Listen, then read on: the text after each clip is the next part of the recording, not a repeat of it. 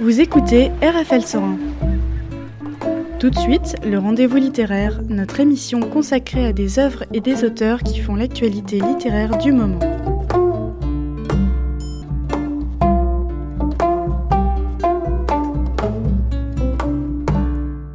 Et on est à Poulard-sur-Loire et ça se passe à la bibliothèque municipale de Tours.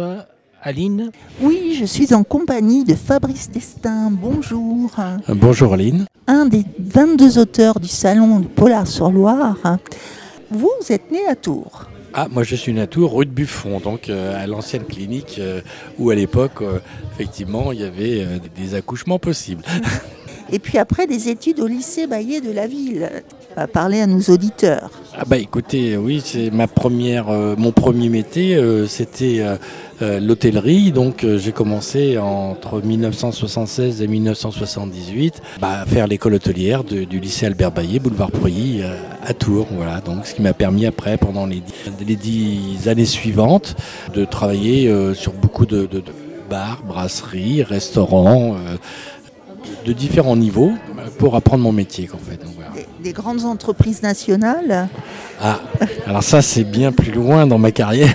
Ah, on fait votre destin, monsieur Destin. Ah bah oui, oui, mais, mais c'est bien parce que bon, moi j'adore mon nom de famille de toute façon. Et puis et beaucoup de gens l'aiment d'ailleurs, je ne sais pas pourquoi, mais et c'est pas un nom d'emprunt, c'est mon vrai nom. Pour les entreprises nationales, effectivement, j'ai démarré euh, dans une entreprise qui s'appelait à l'époque Domo Service, spécialisée dans, le chauffage. Après, vous savez, les grandes entreprises, ils s'achètent, ils fusionnent, ils, changent de nom, etc. Et j'ai fini euh, euh, comme cadre commercial sur la vente des contrats d'entretien pour les mairies, les syndics et les, entreprises dans, les zones artisanales et industrielles pour tout ce qui était chauffage, pompe à chaleur, climatisation, chaude, etc. Alors, vous êtes un homme passionné et maintenant votre passion, c'est une, c'est une nouvelle passion, l'écriture? Alors, euh, je dirais qu'avant de partir en retraite, ça faisait une quinzaine d'années que, je, que j'avais pensé à écrire un, un roman policier, mais par mes activités d'entre de travail et puis j'étais aussi élu comme comme oui, adjoint dans, conseiller dans, à la de, ville dans ouais. une dans une mairie ce qui fait que j'avais pas beaucoup de temps à moi et quand on écrit il faut quand même qu'on soit posé pour pouvoir justement bien poser les mots au bon endroit. Donc tout ça a fait que j'ai vraiment démarré ma, mon écriture qu'à partir du moment où je, où je, suis arrivé à la retraite en fait. Donc ça fait trois ans. Et alors vous écrivez plutôt le soir ou quand alors, tout est posé Alors moi qui suis très carré, je suis très tableau Excel, vous savez, comme ça. Par contre pour l'écriture au moment où j'écris, il n'y a rien de, de défini. C'est ni le matin, c'est ni le soir. C'est je, je pense beaucoup.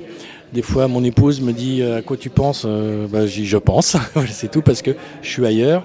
Et, et d'un seul coup, il y a une idée qui vient, etc. Et là, clac, je, je me mets à écrire. Donc ça peut être à n'importe quelle heure, en fait. Y a pas... Et alors, quand vous écrivez, vous mettez de la musique ou pas? Dans, dans Non, je suis plus dans le silence parce qu'une fois, j'ai essayé avec de la musique. C'était bizarre, c'était un peu dissipé et donc je, je n'arrivais pas à me concentrer vraiment sur, sur ce que j'écrivais. quoi. Alors là, il y a un ouvrage, Table 5. Oui, Table 5. Donc ça, c'est mon premier ouvrage. Ouais. Euh, je l'ai commencé... Euh, alors pourquoi le titre Table 5 qui aurait pu s'appeler aussi l'inconnu de la table 5, mais c'est aussi une référence aux, aux, tables de la loi avec table 5, tu respecteras ton père et ta mère. Et c'est une aventure qui démarre dans Lyon euh, avec une serveuse qui s'appelle Sarah, Sarah Coleman, qui est assassinée. Euh, L'enquête se déroule mais n'aboutit pas. Et puis à Martin qui, lui, travaillait à la police judiciaire du 36 quai des Orfèvres. En ayant un peu assez des décisions de ses responsables, euh, a préféré démissionner, repartir dans Lyon au départ comme détective privé, on va dire, et puis aussi travailler chez un charpentier qui s'appelle Joël Coleman. Au bout d'un certain moment, Joël Coleman lui demande s'il peut reprendre euh, l'enquête de Sarah parce qu'il aimerait bien savoir qui a tué sa fille. En fait. Ce roman commence dans Lyon, mais monte sur la région orléanaise, sur Orléans, un peu sur Tours.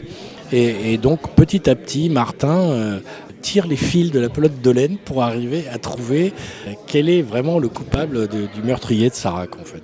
Donc il est, il est fouineur, il est cartésien, ah, oui. il est minutieux dans, ouais. son, dans ses enquêtes, dans, dans son enquête. Ouais, très minutieux, très cartésien, très opiniâtre, donc qui est quelqu'un qui, qui ne lâche rien, en fait. Hein, donc, euh...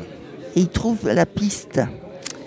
Et où se cache la vérité Ça, faudra lire le livre. Ça, faudra lire le livre pour ça.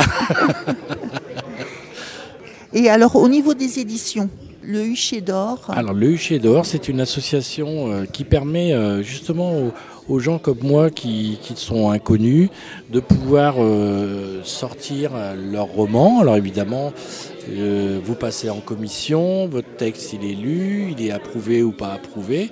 Bon, moi le mien j'ai eu la chance qu'il soit approuvé. Et, mais après c'est ce qu'on appelle une édition à compte d'auteur, donc c'est moi qui suis chargé de la diffusion et de la vente de, mes livres en fait. Donc on, a, on invite tous les auditeurs à venir au salon Polar sur Loire pour faire connaître les auteurs. Un grand merci Fabrice Destin. Merci à vous. au revoir. Au revoir. C'était le rendez-vous littéraire sur RFL 101 une émission diffusée le mercredi à 19h, rediffusée le lundi à 19h et le dimanche à 21h. Et pour réécouter cette émission, rendez-vous sur la page SoundCloud de la radio.